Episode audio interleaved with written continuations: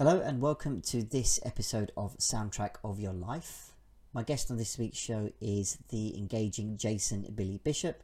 Jason is a life coach with his brand Contended Life Coaching.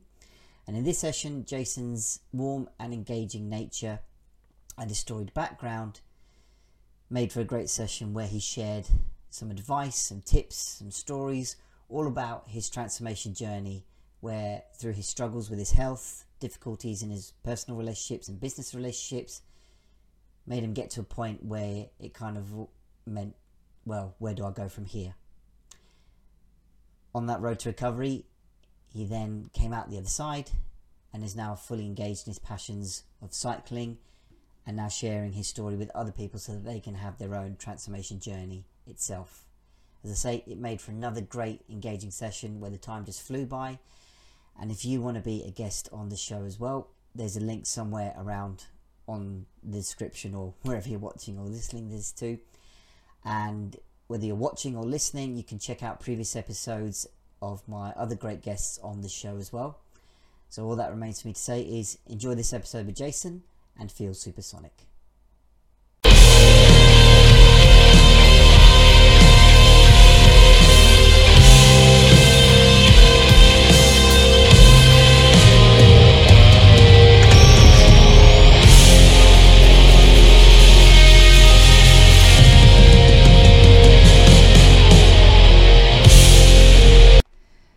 It is Soundtrack of Your Life. Good evening and welcome to this latest episode. I have with me the very engaging Jason Billy Bishop on a very warm late summer's evening here in, in England and in Wales, or indeed wherever you are in the UK. Um, again, just a quick reminder of what the show is about if you've not heard it before. This is a chance for you to share your stories about people, about events in your life, scenarios, moments that are linked with emotions of your own choosing. My belief is that we've all got these kind of stories and tales to tell from our lives, so why not have this platform to do so? So, as I said, my guest tonight is Jason. Jason, welcome to the show. Feel free to introduce yourself. Good evening, everybody. So, I am Jason Billy Bishop.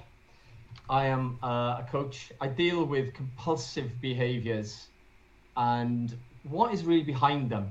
I'm interested in why we do things, not what we're actually doing.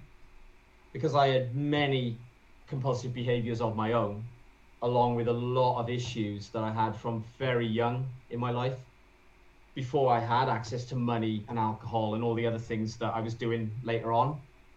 So I'm really the trauma that we've all experienced at some level, uh, which leads us to acting in this way and the way that we suppress, repress our emotional issues. So we can basically create a life that we love living and be as successful in it as possible. Because we'll underperform when we have suppressed these issues. I did it myself. I've overcome all those issues, and, and this is why I'm chatting here, because this is what I want for everybody, really. I want them to live a life they love Guys, I promise you this is going to be such a brilliant session. Before we started the recording, we've probably talked about for about half an hour, you know, Jason's background, the stories, and the way he's pieced everything together. I promise you this is going to be a, a great session. Uh, Jason, in terms of like using or utilizing music on your journey, have you got um, any tales to tell from that aspect? Music. Um, lots of music, really.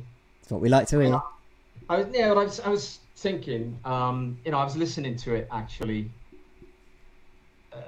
because it took me back to being that young age where, imagine, you know, because I was brought up with the Beatles. My, my father, particularly, was a Beatles fan. And my mum picked me up the day that Lennon was shot. Oh, wow. Yeah, and I just love that track, and I love everything about that track, and, and what it means. And you know, obviously, with any music, you don't necessarily, the lyrics don't have to mean what they mean to the guy writing it. Oh yes. This is the beauty of it, you, you know. And imagine a world of peace and, yeah, uh, love and You know, not not this world that we've sort of constructed, where it is just competition. And I mean, a friend, like I say, a friend of mine, they did Ironman yesterday, and lots of my friends do triathlon and that. And my my friend, he's horizontal. He's a great guy. I love him. Right. I am an Ironman. It's like, oh, you're so much more than bloody Iron Man. It's just another label. really? Right? But he, I just love the concept of the lyrics, and I love the tune. I just I like the Beatles, to be honest with you. Yeah. Uh, say Prince, can't stop the feeling I got at 16. You know, my father said, that's how you feel, isn't it? Jupiter the Planets. I played Jupiter the Planets for my grade four double bass uh, exam. Yeah, so I mean, my Zadok Priest, we studied that uh, in music, GCSE. There, are many. Uh, Haydn's Trumpet Concerto is another one, and that kind of say I played that to a friend of mine in the car, and he was like, "Oh, we we we studied this in music," and I was like, "Yeah, yeah, yeah." You so straight back to school whenever that came, you know, on the radio. Like, yeah, oh, I'm back into that. you know, my, my friend helped a great deal when I came out of hospital. He trained with me and spent a lot of time with me, but playing that, it was like it took us straight back. And I love that because it really it, it deepens the connection in, in many ways that's how long we've known each other. He's a great guy. He's a great friend. And yeah, and I'm playing this music, and I know why I'm playing it to him. I know exactly why I'm playing it. And all, all formed, as you say, from a seemingly innocuous piece you were doing as you were learning an instrument. I mean, that's the beauty, yeah. I think, of any piece I have. It will instantly transform you back without you having to consciously think about it. No, it took, it took me back to being 15, 16 years of age. when, when things were, you know, 15, 16 years of age, things weren't great, but they were manageable. Mm. It was a hmm. good time in my life. Yeah. And, and I, I like going back to, I liked going back to those things of, yeah, things weren't all that bad. And I talk about this. You know, we've got this tendency, particularly when it comes to things with addiction, which is not a word I like. Right right? I mean, if I mentioned the word addiction to a lot of my friends, they'd laugh at me. Uh, yeah, and I know a lot of people. I do know a lot of people that drink far too much. Mm. But it's not my place to tell them, right? But I wouldn't necessarily call them an addict anyway. Right. Yeah. So we've got this thing, to my mind, where we try and rubbish the experiences we had to try and deny, yeah. Oh, I was rubbish. Everything we did when we were drinking, it was just crap. And it was that. And you think, no, it wasn't, was it? That part of your life wasn't. You were having a grand old time. Just accept it, yeah, and say, right, but now it needs to stop. But I guess that acceptance in itself is maybe tricky for a lot of people to do, especially as you say, if we we tend to use these sort of uh, loaded labels, as I call them, around like addiction or addicts. And I I know I reference in my own sort of material that I, you know, try and help people with, you know, addressing that word of addiction, thinking, you know, it's I guess typically when you think of that word, you might think of the headline ones, right? Alcohol, drugs, gambling, that kind of thing. But what about even seemingly day to day behaviors like shopping or being on social media or on your phone? It's more rather than, as you're saying, just pinpointing, going, you are an addict, that's it. It's like, okay, understand maybe a little bit more about what's going on here. And also, there's something underneath that addiction or the fact that you're taking too much of whatever. But it's interesting you say that like the the, the, the label addiction is quite um quite loaded. It, it, it I think what it does, it did with me. Yeah. Right. Um, because of course I was, and I talk about it all the time, a director of a business earning lots of money, driving a very nice car with expensive clothes, traveling on expensive trips, right? I wasn't an addict. Don't no. call me an don't call me an addict. yeah, and you and you've got this idea that you could you possibly you're above that word. Yes, that's okay? true. So, if you say compulsive behavior, drop the word addict in now and again, right, or addiction. Mm. Right? I prefer to say, look, you're compulsively drinking Yeah. It's over. It's over the top. But we, there's also, and I've always thought this, but I went to see a coach. Uh, she was doing a presentation to um, government, local government, councils, and all sorts. And she said about the pecking order. Right. So after she did her um, talk, she said, "Oh, she said that was stressful." She said, "I'm going to the bar. I need a gin and tonic." And she said, she waited, and then she said, "Right, I guarantee there's a few of you in this room that thought it's only eleven o'clock."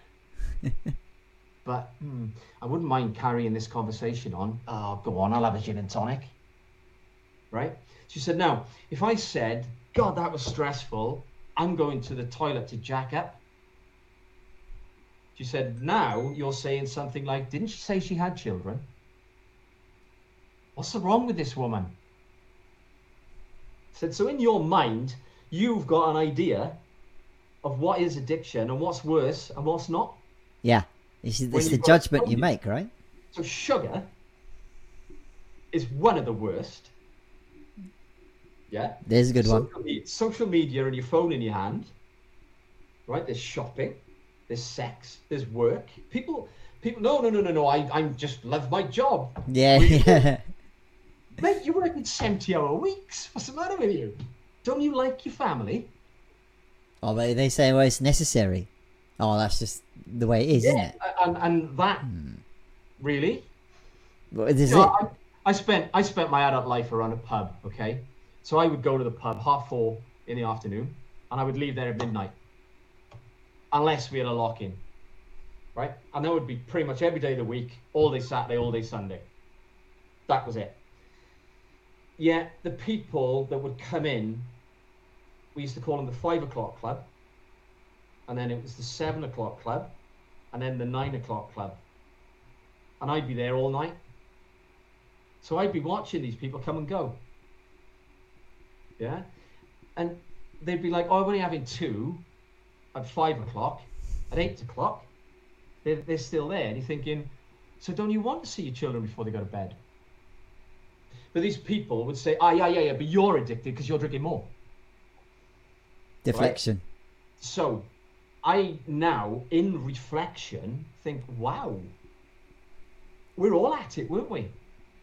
But what they were doing, they were saying, ah, yes, but look at him. Yeah. Don't don't forget what's going on here. Look over there. Don't look at me, look at him. Yeah. Yeah. At the time, you're so deep in that lifestyle, because I call it lifestyle. When you, you can't, you physically can't sleep.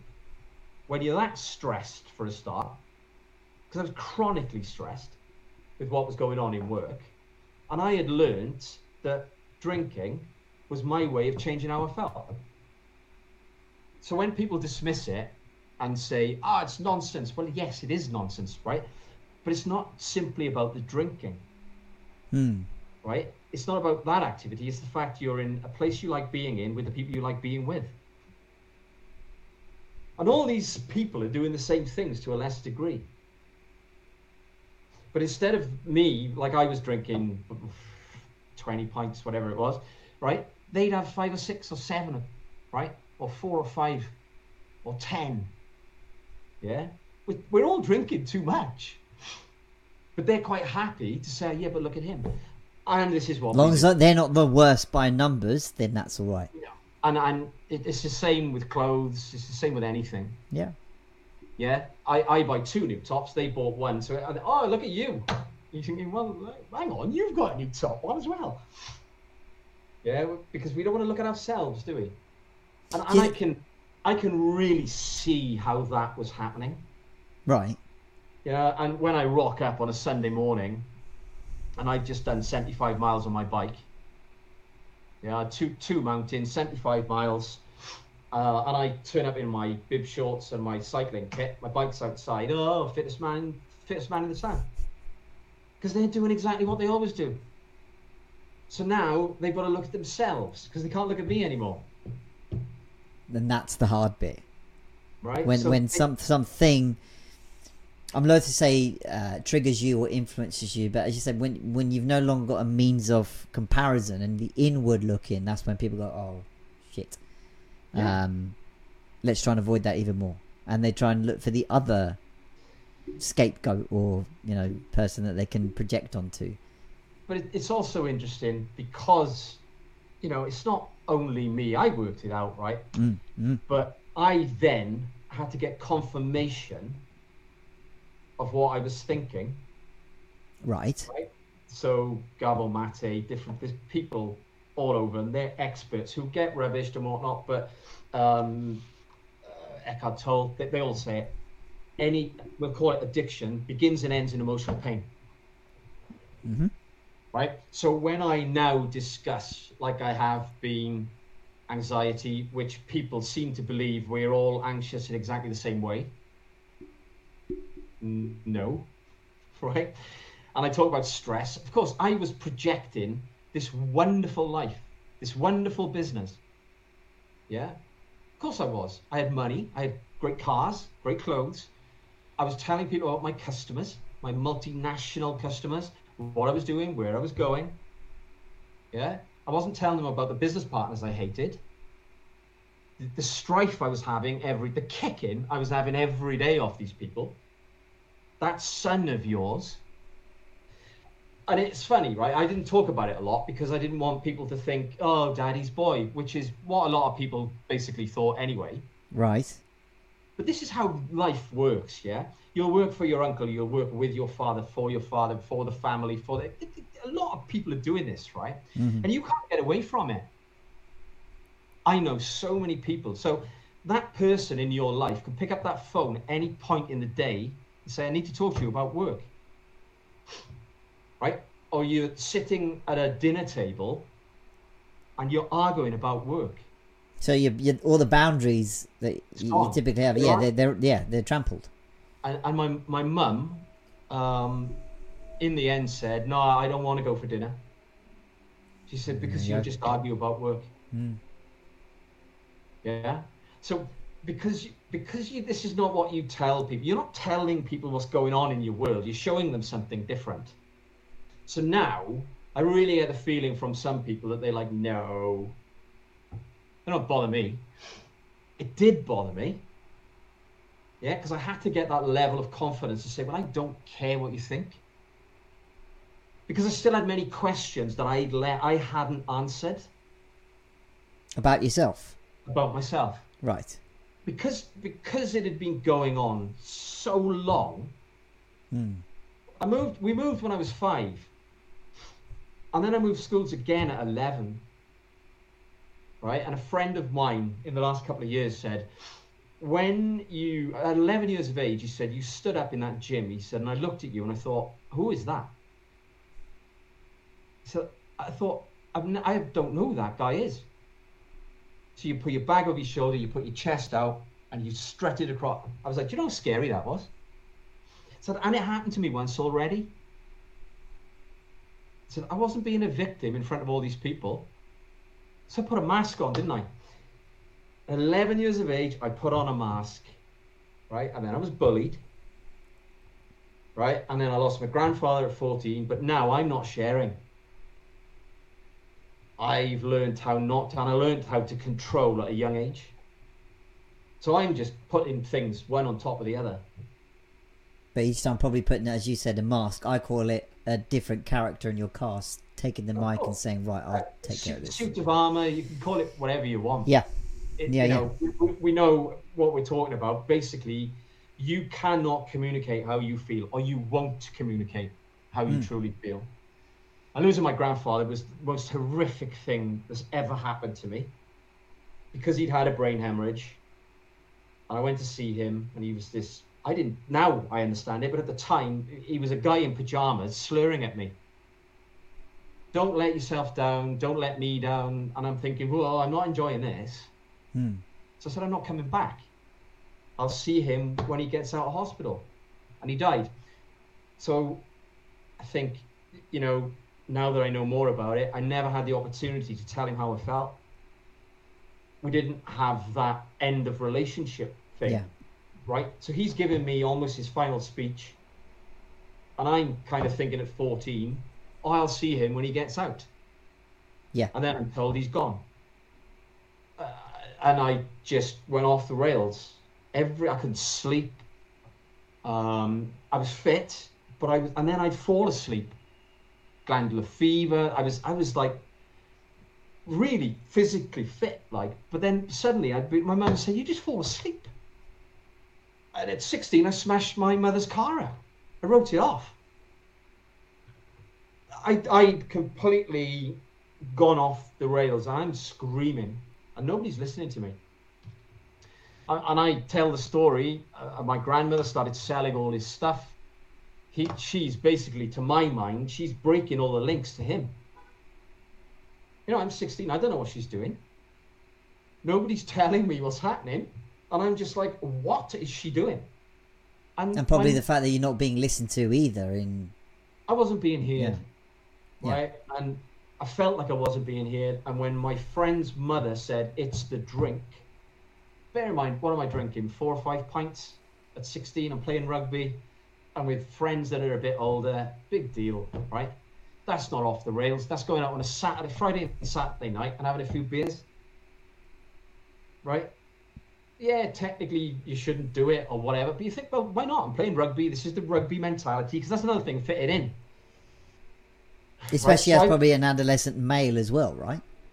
Of course, and because I didn't think that I, I, I didn't feel like I fitted in from the age of five, Hmm.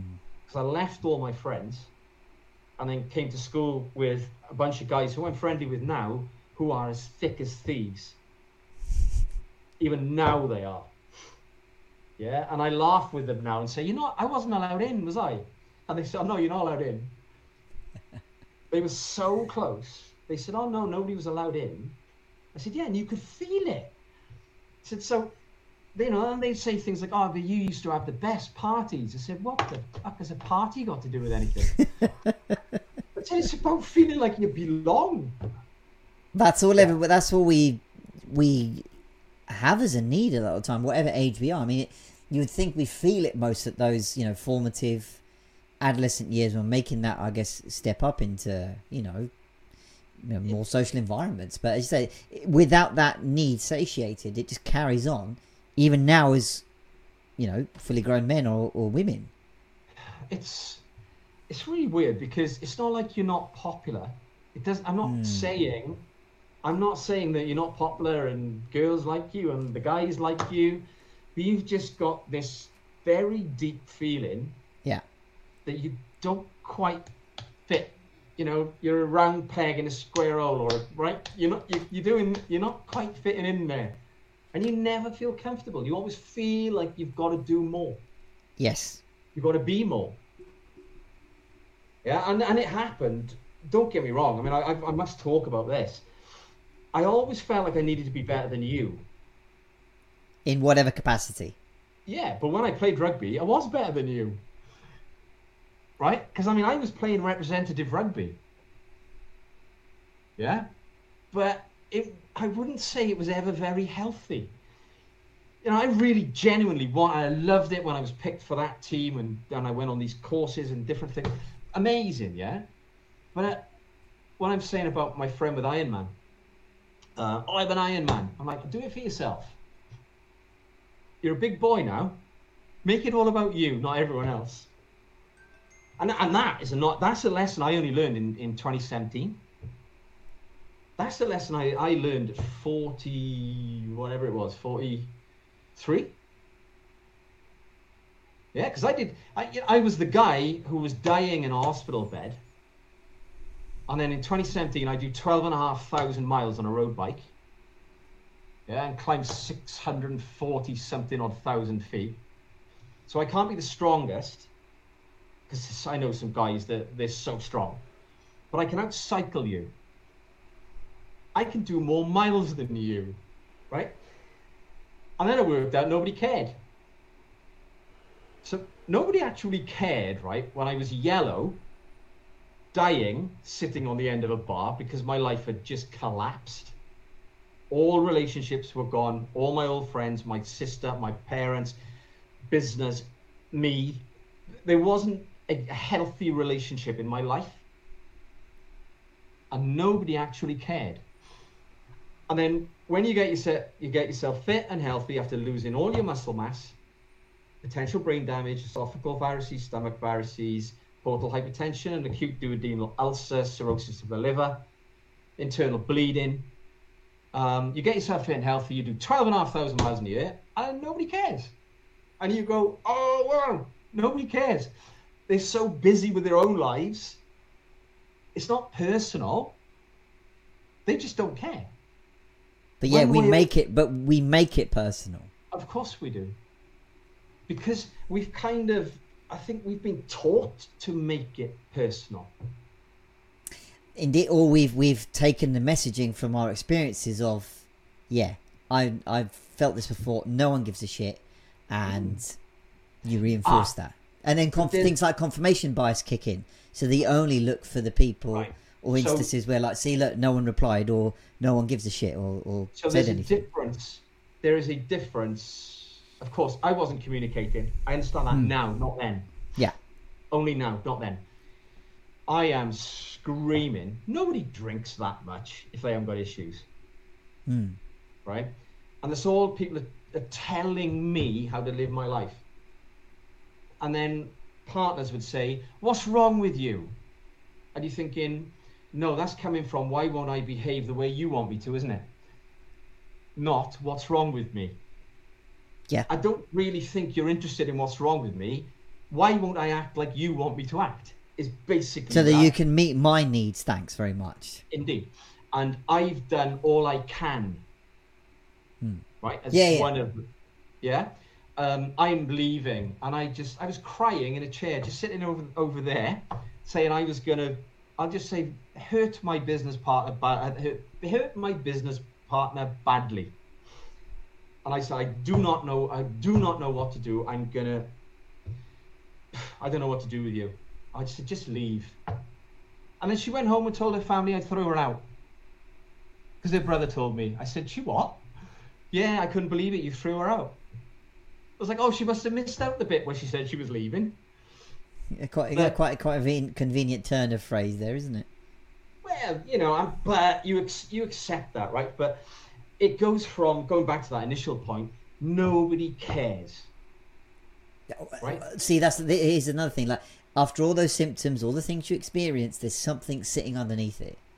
So I always ah, quote about this. There's a root cause underneath it. It's the underlying need to be heard. That signifies yes, all those symptoms underpinning everything. Go beyond that the feeling, the emotion, the symptom, what you're feeling, experiencing, bias, you still want to be heard. So it's only after doing all this work on myself. Absolutely. That I can actually say, ah, oh, they don't care. And smile. Yeah, yeah. When yeah. you're here, you can't help saying, nobody gives a fuck. I'm on my own. I'll fight the world. I will fight the world on my own and daily I will I will move one step closer to a coffin. Yeah. Because that's exactly what I was doing. But I refused to say I've had enough. Mm. I refuse to say I've had enough of fighting these people. I am not walking away from that business. So I've talked about we put our business in front of our health and well-being. Mm. We put our job we put our earnings, we put so many things in front of, and it's again, it's a cliche. Oh, and if you're dead, you can't spend it. Yeah, but when you're in it, right? What that cliche means nothing. But when you've lived it, right, and then you've done all this work. So at 30 years of age, right, when I came out of hospital, I was like, right, I'm going back to work. There's no way I'm leaving. And here they go again, pushing the emotional buttons because I do not know how to deal with these people. So they go straight back to what they were doing. They're talking about my health in front of a whole office full of people. I'm horrified that they've got the audacity to do this. Right? And it just went, it got worse and worse and worse and worse until I finally collapsed and end up in an ICU. I come out of there and I'm saying, right, I'm going back. I want that business. But now, because I put my thinking cap on, I now work out how I can do it. So did so come back to the theme of the show. It's like, obviously, there's a whole world of emotions probably going on at that point. You know, your resilience came through the courage to step back into your business and go right. I'm still here to take back the ownership, take control, all this kind of thing. Were there any uh, bands or songs that aided you along the way, so to speak? Aided me. Um, I mean, oh, I mean, I, I we watched. We watched when I was younger. I, I think we, we touched on uh, unplugged Pearl Jam. Oh yeah, um, yeah. Black. But um, Simply Red. You know, I used to play If You Don't Know Me by Now. Uh huh. I used to play that when I was on the phone, and I meant it. And I'd be on, you know, but this kind of is weirdly, I was trying to say to to the person on the other end of the line, if you don't know me by now, you, this is just not happening, is it? Right? Uh, I mean, I I genuinely I remember the songs from when things were good. Mm-hmm. Okay. Yeah, I mean, I stopped. I, I was only watching a lot of World War II stuff and rubbish because I was up all night. But my appreciation of music was gone. I'd stop playing music. I'd stop playing rugby. I'd stop being creative. Hmm. Right? So I, I, I don't say, I'm not saying I didn't listen to music, but I wasn't listening to it any longer.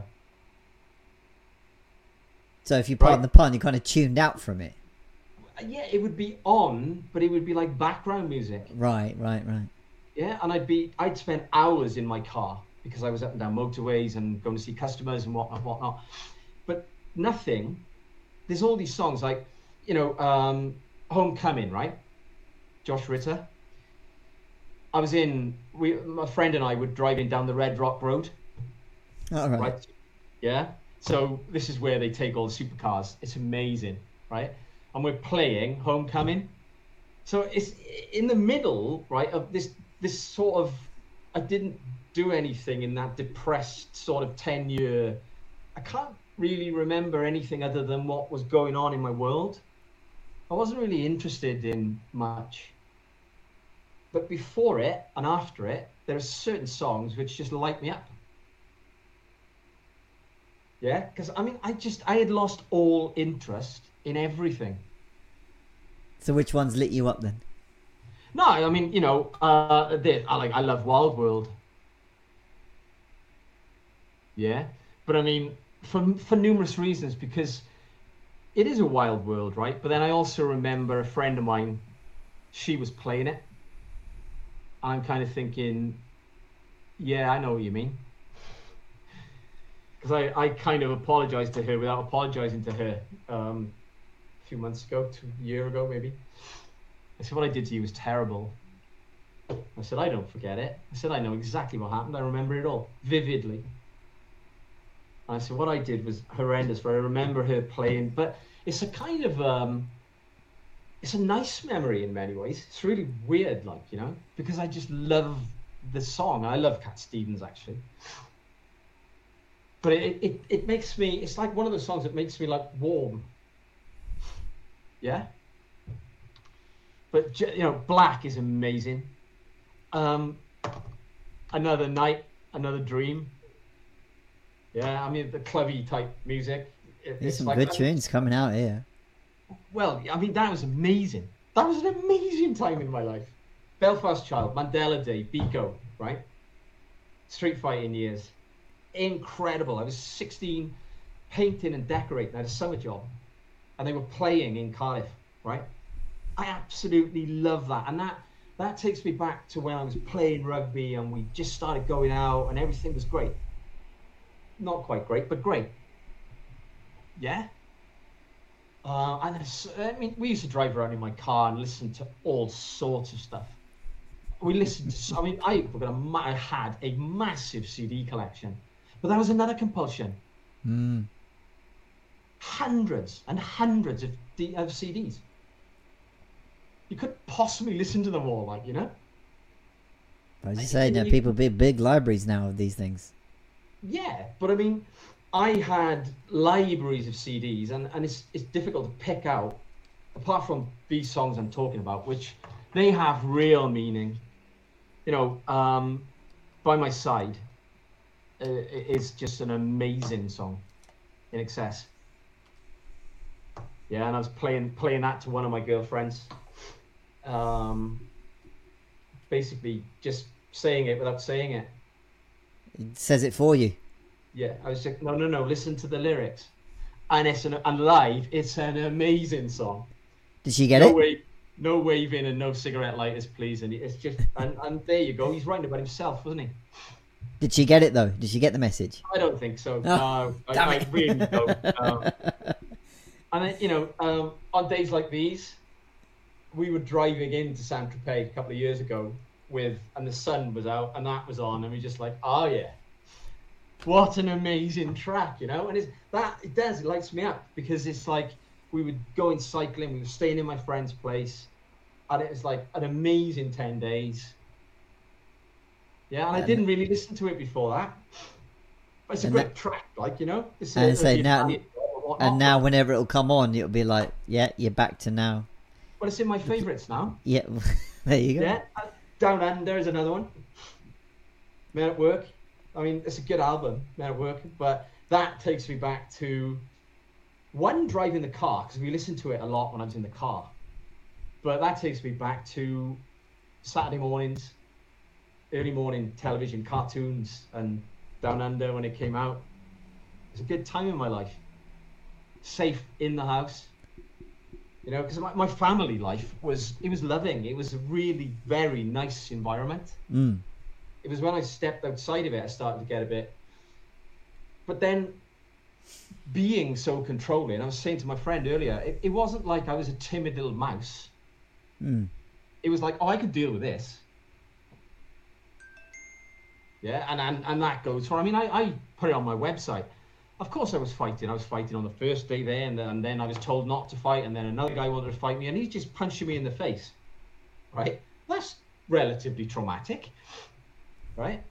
And it's all these things that you just write off. You just say well doesn't matter. It's just happened. It used to happen all the time when we were 11 12 13 14 we used to fight all the time. You think well uh, technically though yeah and, and the same guy's headbutted me one night because the next girlfriend told him that i used to hit her. And, and it's these people that it's only in the last few years because i've sorted myself out that i'm actually comfortable saying oh yeah all right. I haven't got that sort of careful sort of right reaction without thinking it And how, uh, when you've inc- met these people, how have they reacted to you? As you're comfortable with it now in your own skin, and I think, what about the other Yeah. the other side?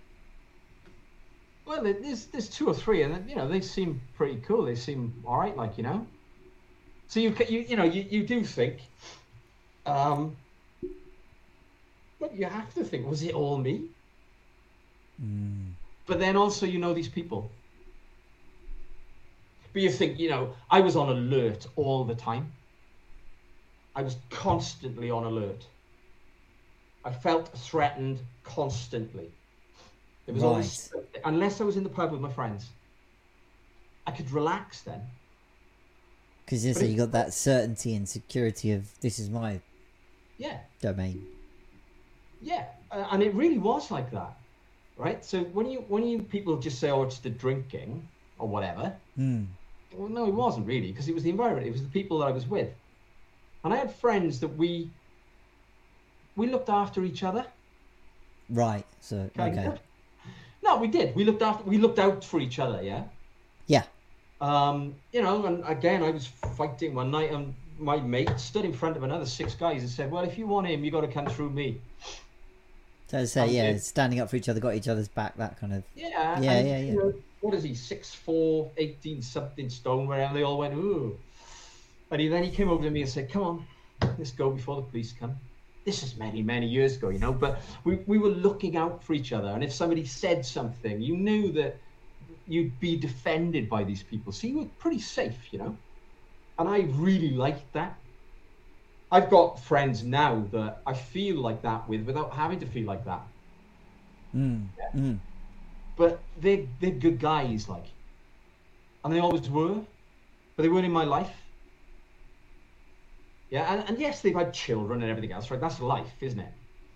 But now they're part of my life again because I've become somebody that they want to, not that they didn't want to associate with me, but they want to associate with again. Yeah. And their wives are kind of okay with it and they don't mind me being around their children and stuff, you know? Well, it's something you said earlier about look when you do this work on yourself, right? There will be those that suddenly don't get the new you because now you're no longer helping them meet their own needs, mm. and they can't contemplate or twig that. And yet there are those that you know you'll feel that you know natural reconnection to. I say people you know may come back into your life or that kind of thing, but this is part of the whole um, evolution of the work on ourselves. We understand that we first of all need to make our changes whatever they may be. But for a long time, we've been um, coerced into like, what are other people going to think? What are my family going to think? Ties back to something you two said earlier about people sometimes don't give a shit, and that's not sometimes the worst thing, because it actually lies, or sorry, belies what we actually feel. Like if I change, everyone's going to think what's going on, when really only a couple of people around you might get it. Of like, they see the change. They're happy for your change. You take it, you know, on board too. So rather than like this mass condemnation or like, what have you just done or I don't know what's going on type thing, people might not even notice it. I think when I, because I mean, I say about creating this vision of the guy I was going to become. Mm. Well, of course, that starts with a guy that can kind of walk and do things for himself, right? But I wanted to be fit and I wanted to be healthy. I wanted to be the guy that ran the business. I wanted to be all these things, right? So you start working towards these things and you've got to work things out. You've got to have compassion. Um, I'm not sure how much I had. I was too busy. Mm. Right? I, I was too busy being driven to I, I knew what I didn't want to give up. Right. Um, How did thought, you know that? Uh, incidentally, how did you come to go right? This is what it is. Well, when you end up uh, in well, unable to walk, unable to take yourself to the toilet, mm. having um, your mother feed you, so nurses and your father and different people are taking you to the toilet because you can't walk properly. You're 40, you can't do anything for yourself. Um, you're in a hospital bed for six weeks because I was in an ICU for a week. You get time to. I'm not. I'm not suggesting, and some people wouldn't, but it certainly gives you the opportunity to look at yourself and think, how the fuck did I get here? How mm. did this? And I, I mean, it's brutal. Who did this to me? Right? I don't care. When when I hear people saying, "Oh yes, take responsibility," right? Fine. Start with who did this to me. It's a starting point. I don't care, right? Take responsibility pretty quickly, but use something to move you forward. Right, you're having it right? And then what I meant, what I said earlier, right? I, I mean, walking was just like, oh my, what a gift. And suddenly you start appreciating walking. then you're walking twice a day. Then you're walking three times a day in the sun. You're listening to the waves, you, right? You're watching the guys play golf because you're walking around a golf course, right? then you go to the pub because I never stop going to the pub. I had no intention of stopping going to the pub. I had no intention of drinking. Right? That was gone. I was never in recovery. Right? Recovery, no, I knew I knew I was going that way. Nothing was in control of me. I wasn't nothing had power over me. Right? When you end up in an hospital bed like that and you actually think, oh fucking hell, really? Drink didn't do that to me. I did that to me the business partners, my father sitting by the side of me, suddenly I see him like this. One morning, I, I kind of turn and he's there, right? And I'm like, whoa. So a couple of months later, when I came out of hospital, was, he was taking me to the pub. And he was like, oh, I'll stay with you, you know, just in case you fall and all this. Well, no, what he wanted to do was be there to stop me drinking. Because in his mind now, right, he just listened. And I was like, I'm not going to. Don't worry about it. No, no, no, no, You make four, right? I said, oh, tell me. I said, what was that head in your hands thing all about? Right. Right? And he said, well, maybe, he said, you'll not understand. He said, well, maybe you will, because you're only 40, right? He said, but my little boy is 40 years of age, was dying. He said, and I was watching it, and there's nothing I could do about it. Wow. And I went, oh, I went, oh, right, okay. I said, what about mum? He said, do you really want to know what you did to your mother? Right, because we've, we've had many conversations since. But at the time, he said, do you really want to know about your mother? Do you want to know what you did? Right? Your mother cried outside that hospital every night. My little boy is going to die. Right? And he said, Yeah, you're probably right, but if you don't go in there, you'll never forgive yourself. Mm. And she walked in two or three times, she said, and I was she looked I looked like I wasn't breathing. And she actually said, Oh God, he's gone.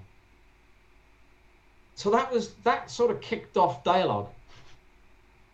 Right? So as you as you're starting to communicate, because you've started moving forward, you started letting go of bits and pieces, right? And then you open up a little bit more, and then you're like, oh, okay, I get it.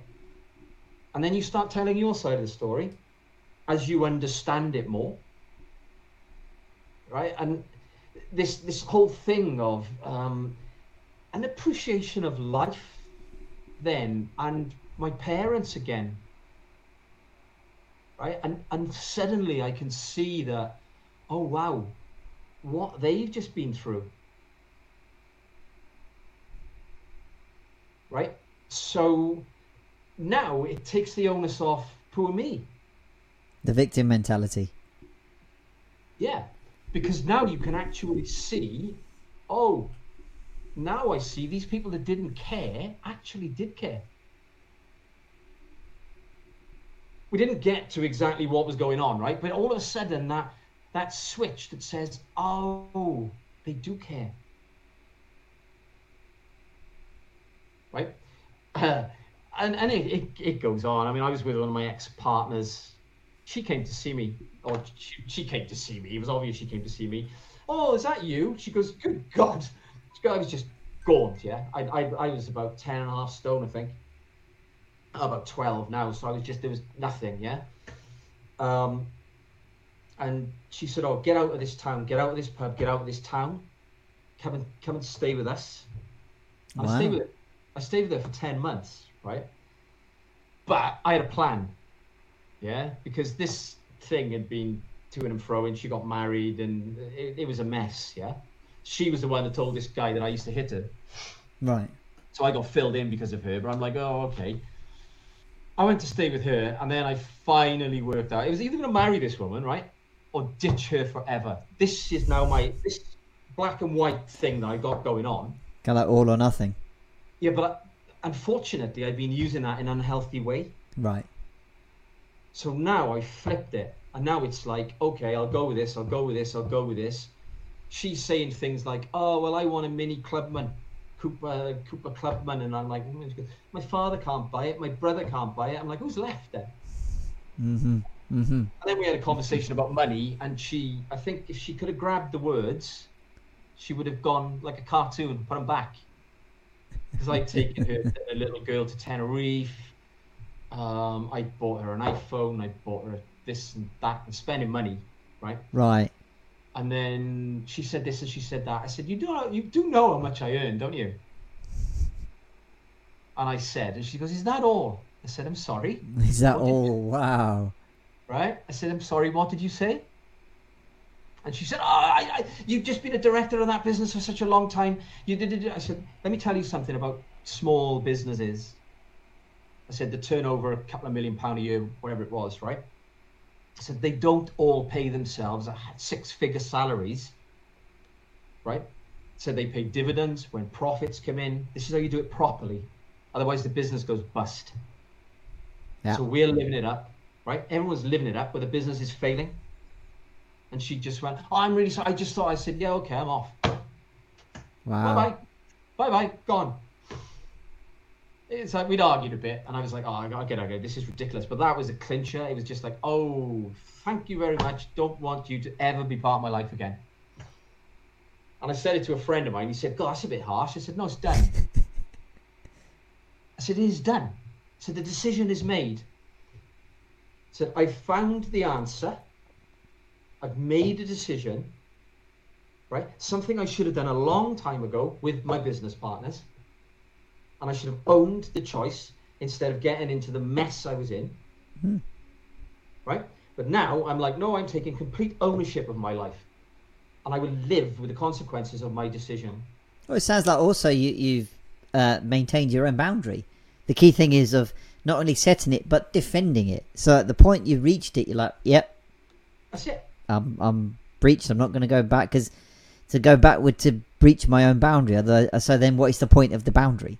That's what got us into the kind of mess in the first place, where people. Yeah, and and when, you when know. you talk about living in alignment with your values, Hmm. right? I hadn't done that in a very, very long time. yeah, and you know i understand right chemical uh, and emotional stress and all that but as you move further away from who you are you will become more depressed particularly if you're a guy right? You go so far away from who you know you are even if you weren't actually who you thought you were right? If you know what i mean. So i'm i'm this Mhm, fit guy playing rugby playing music fun, women right- not particularly healthy right. because of all baggage you had. But you've moved so far away from that guy you now don't know who the hell you are right because you think So yeah, that, so it's not even the true self you're away from, but even the perceived version it's of yourself. idea of who Yeah. you think you are you're not Yeah. anywhere near him anymore right so so now you, you just hate yourself you're Or that's when you're really stuck. Yeah, and that, as you said, that's when the the I'm not good enough factor comes in. Yeah, so, so now you, you're seriously thinking you're a shadow of the person you used to be, Mm. And it takes you a long time after you've done all this work to find out that's who you never were in the first place, right? Yeah, So for you, get. for, so for you, how did you reconnect back to who you feel you were, the real you, if you will, or, or the one that aligns mostly with your values? And indeed, what were those values? I stopped prioritizing money. Right. I let go of my identity. So I was prepared to. I could have gone back to that business and I could have pushed their buttons because I know their personality types. I know how they work. I've now got my father on side. I could have then owned the shares, which I've been fighting over for years. Mm. So now I'm all healthy and now I'm going to go back and fight them. And you think, do you know what? Really? You haven't done all this work on yourself, right? And you've completely transformed yourself in your life. You've rebuilt yourself in your life. And you think, well, do you know what? I can do something a lot more beneficial and constructive with what I've learned than going back into a business. Look at me in my new car. Look at me in my clothes. So just an updated version of the unhealthy guy. Yeah. Go back and Right. fight in an old fight, basically. Just going, yeah, from a different perspective, Yeah. Yeah. right? But still fighting. That's not enjoying life. No. So I, I can't tell anybody that. You've got to work it out yourself, yeah? But Mm. once you get to that point where you think, oh, dear, dear, dear, no, I can do so much more with my life. Mm.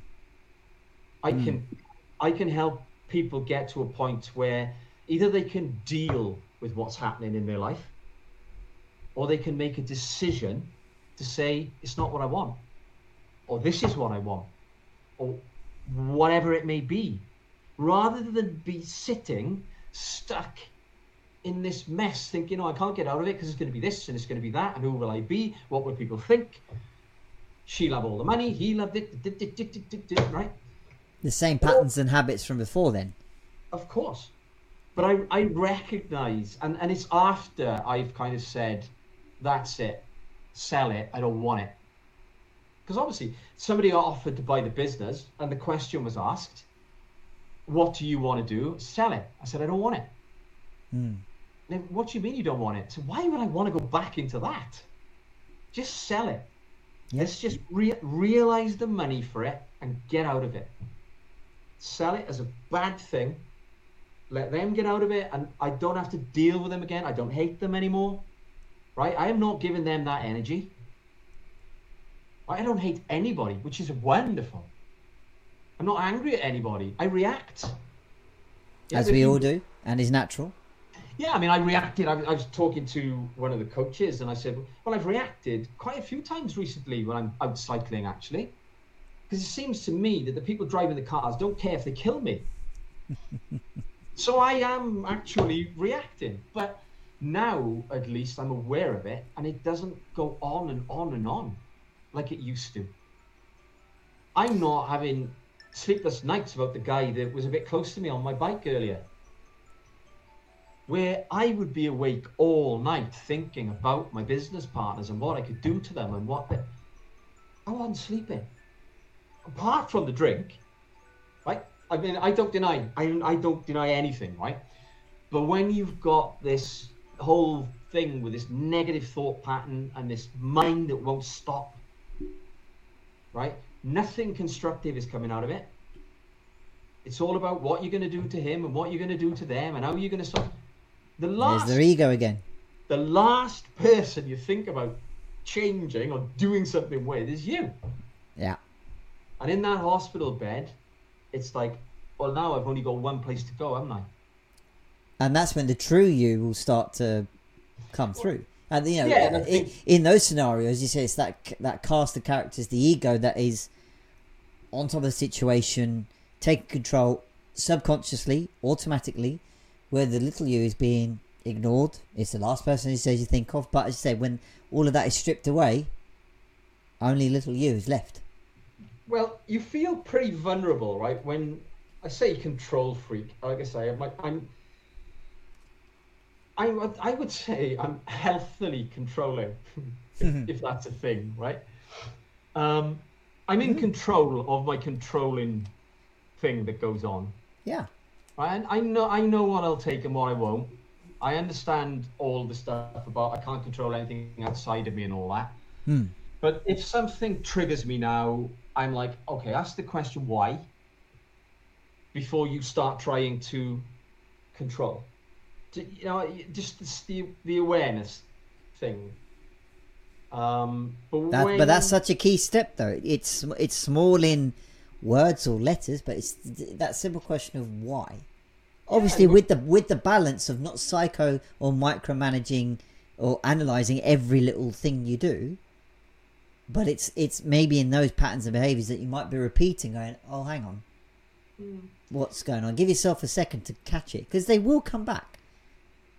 You know these these behaviors, these patterns at some opportune moments when the subconscious go, hang on, we need to just protect ourselves here a bit. You might throw in an old pattern. When that's when you go, oh, okay, I ca- I ca- I realize that I catch it, I accept it, but what's going on here? It's just a moment to catch yourself. Yeah, and and it's it's I think it's not a skill anymore. I think when it, when it started, it was like it was developing a skill Mm. Because it was Yeah. certainly something I something I never did. Now it is something that I just do. It's a practice. It's yeah. I mean, you know, I had issues um, with with the property and whatnot, and I couldn't get any sense out of people, and Mm. uh, and I had those thoughts of and the recur. I'm gonna, and I was like, oh, shut up! You're not that guy anymore. You never were anyway. Otherwise, you would have done it before. Now just go away. Right? And it was kind of funny. But those, Yeah. but those little conversations are brilliant because that's again, it's just subconscious learning, understanding, practice. Going, ah, wait, wait, wait, wait. There's a new way I can deal with this now. Yeah. I don't What have to default to just, you know, What about writing an email? right? exactly. Yeah, and it, and it was it is, uh, and it was it was something that was developed over time because you keep catching yourself, Yeah. and as long as you're prepared to keep on top. I mean, some things will just right. I don't. I I say to people, don't take things so seriously. Abs- I see, I see people on YouTube now. Oh, stop it with the personality types and stop it with this and stop it with that. don't hide behind anything. If you think, I personally, I think it's a wonderful thing to know. It's certainly reading. I'm like, oh wow, right? But it's more about understanding myself. I never hide behind anything. Mm. Mm. It's just another thing to that has allowed me to raise my levels of self-awareness. Right? Uh, but this, I think, the other thing with change and that, people make it sound like it's so serious. It is, right? I mean, it, it, it but it doesn't have to be like a real chore. And, that, that's why I think where people look at it at the moment, it's it's either a chore or it's too bloody hard. So they yeah. go, no, oh, no, rather not. I, I actually, I've enjoyed the whole process. Mm. Right? I mean, and I put up with people saying, I went to the golf club, I joined the golf club. Right? And I got friends that said, oh, God, no. And I'm like, well, it's not for you, mate. I like hitting little white balls, actually. Right? But a golf pro said, well, you can certainly hit a ball. Well, there you go. Right? But he said, what is your priority? Is it cycling and your fitness or golf? Because you can't do the two. Can you not? He said, because I know you, you'll want to be good at both. Oh, right. Oh, I see. I see. I see. Yeah. And I said, yeah, you're probably right. Because I don't, I mean, my ex business partner said, do you do anything by half? I said, no, not really. I chose to fight you, and I will, you know, I mean, and then I chose to get fit, so fit I am. Right? But another friend of mine said, "Oh yeah, but not everyone's like you." I said, "I'm not asking anyone to be like me." Mm, exactly. You know, you're not. You know, you're not meant to be a beacon or a messiah. It's like so, it's so just an example of what is possible. So it's interesting to, to, to hear you saying that is you, you picked you picked up golf and was told by the pros or whomever was there saying, you know, which one do you want to excel at, if you will, because you've got natural affliction to uh, bettering yourself, being competitive, not to a degree of like, I've got to be the best versus you, which you may have been before, but now it's like, I can still be competitive and want to better myself um, without the, the, the relentlessness of it tying it to my self worth. But, you know, others others may take it as like well then do you have to switch off all your natural instincts and change and and that's what that's what the change is. It's like no it's just realizing what you are. Does that align to who you naturally are or, or, or your values etc and then utilizing that going forward. But again when you say the word change again i think people also get stuck on the whole instantaneous um, nature of what they want. Like fix me now, fix it overnight, fix it oh. instantly, oh. fix it this. It's a never ending journey. But even those words saying you're always a student and it will, it will take time, it will take compassion, it will take mistakes, etc. People are like, yeah, yeah, yeah, yeah, give me the answer. Give me, what's the answer? What's the answer? It's like, you have think, the answer. I think I was lucky, right? Yeah. I think I was very lucky, which could sound a bit odd. But my first coach, like I said, he's my teacher he, when he said, "What are you doing here?" Because I said I, I left the hospital in May, June 2014. I'm able to walk with no muscle mass, with all this damage internally. And in 2016, in September, I was standing on top of Mont Ventoux.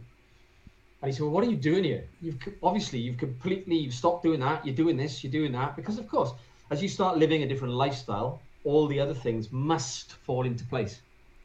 Mm. But it comes from changing mindset, and then like I say the body responds because of the healing, uh, the epigenetics, neuro- neurology, neurobiology. Doctors of mine can't explain how my body healed, um, but it has. When I say cirrhosis, they they say that the cirrhosis is is there, but what I'm saying when I've overcome that is it didn't stop me doing anything. Right? So until the day that I'm stopped doing something and it hasn't affected me, is it? Because I see too many people getting caught up on this, yes, but I have, and I've got this, right? And they ask too many questions about what they have and can I this and can I that instead of just going out and saying, well, I'm going to do that and see what the results are with again striking that balance of not being reckless. People, as I say, these think you switch from one extreme to the other. It's not about that. With those starts with those small bits of curiosity, like we said at the very beginning. Ask yourself, take a moment, and go right. What's going to work for me? Or do you know? Not even what's going to work. It's more like, okay, what can I try? What can I change a little bit? Then see. Then you give yourself more evidence and proof of like, okay, So like I say, I mean, my, my my starting point was was fundamental. It was, it- I had to walk, didn't I? yeah, yeah, exactly. The- yeah, the fundamental. walk. Yeah, My first thing, I needed to walk, yeah, yeah. and then it was like, right, if I'm going to do this other stuff, I need to go to a gym. Mm. right? So I need muscle mass. Then cycling, and when I say cycling, we were doing 15, 20 mile rides, right? Up an old railway track on mountain bikes.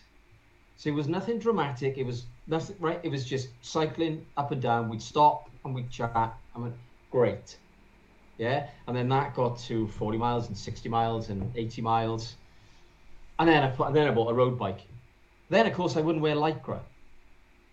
It's like ridiculed people wearing Lycra, and I was really paranoid about the way I looked. yeah. And there's nothing to hide in Lycra, yeah. So Not now quite. you're in your.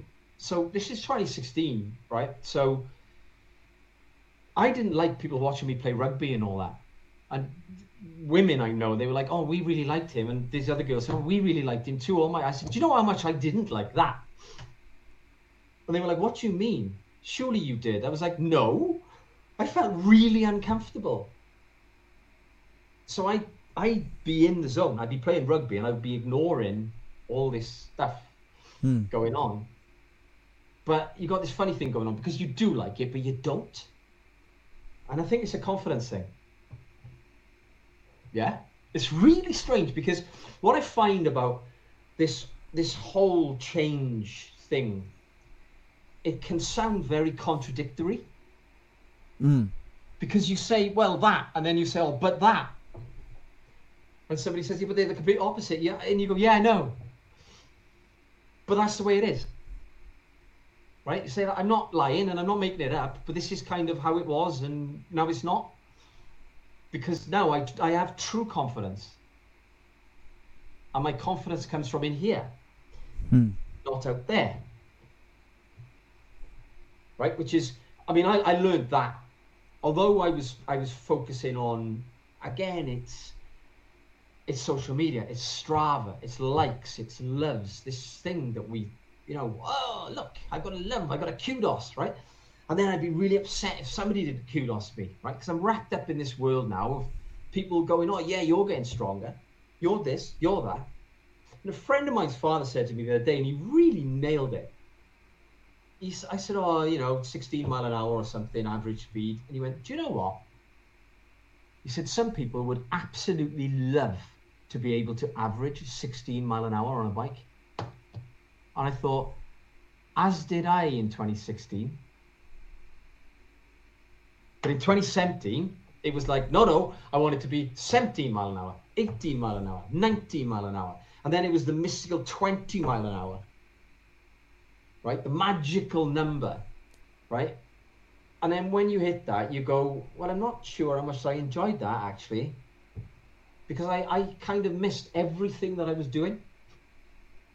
Because, I mean, talk about being involved in the activity, right? But I mean, when I ride my bike, like today, I was taking photographs all day. Um, I- like to be immersed in the experience right? Not necessarily the fact that I can do this much power or I just go out and ride my bike now. If people want to judge me for being too slow or too fast, that's that's their issue, not mine. And that is a really nice. It took me a long time to get there. When you think, you know, if, if you, you nearly died and people think, oh, that's the be all and end all, that changed your life. You think, no, no, it didn't. Do you know how much baggage I was carrying? Do you know how much stuff I had to deal with that I hadn't processed? The pain and the loss, the loss of all these women in my life. Processing that. Would I have been with them? Well, I was at the time. Would I be with them now? Would I, right? And it was a kind of thing where you, people are like, well, you don't have to do that. And you think, well, no, what I did. Because now I can talk to all these people on another level right? They're married with kids, and I'm just going, wonderful. I'm not thinking yes, but there isn't one yes, but right in in here, because I can actually say one one of my ex partners. I, I can actually go up to her and say, "Are you okay?" Because I know she hasn't been very good. Hmm. I actually mean it. And also, it does. That's not to say you invite a response back or expect one. It's like, No. and it's not even to say, "Well, I did my bit." It's it's when you can come from a genuine place of like, okay, they She might be going through a tough time, part of your life, as you said. You reconnecting. How, we were if she, connected, yeah, if she Right. chooses to respond, that's up to her. It's not a reflection on you. And it's a very human thing to do Yeah, hundred percent. because I have been there. Yeah. Yeah. And if I can't genuinely say to somebody that I really didn't like for a long time, how are you? Hmm. Then what's wrong with me? I haven't addressed all my issues, have I? It's just another clue to like, hang on, Right. you know, you're not done yet, or was- well, you're not even done yet, but like, that's another clue. It's like, okay, what's going on? And, and What's going on there? What's what's nice about it is when you do shake hands with these people and you talk to these people and you you're not apologizing. I'm not apologizing. I offer an explanation as to how I felt because what they what they must understand, they too were being controlling. Right? Because a relationship is not me saying, "Oh well, it was the way I was behaving." caused all the issues Hmm. because that is that's not a relationship anyway. Right? Yeah, well, it puts you then in a, in a a mold or frame of mind to take more responsibility of, especially of others, than perhaps you should. So again, as you say, relationship invariably involves two people, hmm. and the only part you can take is of yourself. yes but clearly what i was doing if you're buying girlfriends and whatnot hi-fis and watches hmm. to get back in your car with your friends and drive off right that's controlling hmm. right? Because now she can't leave, can she? I know that. Because you've just bought a trinket, right? So you drive off and leave her in the lounge in her mum and dad's house, and you know what you're doing. It's manipulative, it's controlling, but I wasn't the type to say, no, you're not doing that. So when people think of controlling, I mean, there's many, many different ways we can be controlling. Mm. But I mean, clearly, I wasn't doing my bit. I wasn't taking responsibility. But I will not accept responsibility for their behaviour, Yeah, exactly. right? But I'm perfectly open and honest about where I was at the time. Mm. Because if you're not open and honest, you're not going to move forward. Exactly. You're only kidding yourself then. Yeah, and, and you you will never then find somebody that is compatible with you, or you'll never find that job that is compatible to work in the environment, or right, you'll never find it because you haven't done the work. This is right. So you want everyone else to change, and it's interesting because again, there were certain things that I I hadn't worked out, and my coach said because he knew one of my business partners, or he knew them all really, but he knew the one of them. He said, "Yeah, you two are controlling, but you're controlling in different ways." Mm. He said, "So he wanted you to be like him, and you wanted him to be like you. So that's all you did for 20 years was that." I'm just-. I'm just like, oh wow, I never really thought of that. But then looking into it more, the whole personality thing, both of us were unhealthy. Very, very unhealthy. I was being controlling for a reason, and he was being controlling for another reason. Although our personalities different, we were both disintegrated, so it was just extreme Mm. right? So if you at least don't get to a point where you understand that and say, well, do you know what? I don't have to hate that person. I don't have to really dislike that person, but that person doesn't have to be part of my life. Yeah. You, you could just draw a line under, I don't want to share my energy with this person because unless they decide to change, very little from that side of the relationship will change. Indeed. And I think on that note, a bit of a cliffhanger, we can uh, wrap this one up because there's more to come, I think, from another episode. But uh, Jason, thank you so much for your time Yeah, and sharing your your stories, your your your lessons, your background is, is so engaging. And say there's even more to come. I can tell from you know what you've had to share with us today. So Um, it's difficult to share in, in a short time, isn't it? And Absolutely, and as I say, like there's there's always parts of us that we re- revisit, retell, and as I said, you know, would love to have you back on at, at some stage. Just want to give it. Just want to let people know where they can find you and get in touch with you for more. Yeah, so on um, TikTok, it's um, Jason Billy Bishop. On Clapper, it's Jason Billy Bishop. My website is contendedlifecoaching.com. Um, and it's Jason Billy Bishop on Facebook and Instagram. Splendid, Jason. Thanks very much for your Well, time today, and we'll catch you all on the next episode. Excellent. Bye. Thank you so much for checking out this episode of Soundtrack of Your Life. Please do like and comment with your thoughts below, subscribe to the channel, and sign up to be on the show. Feel supersonic.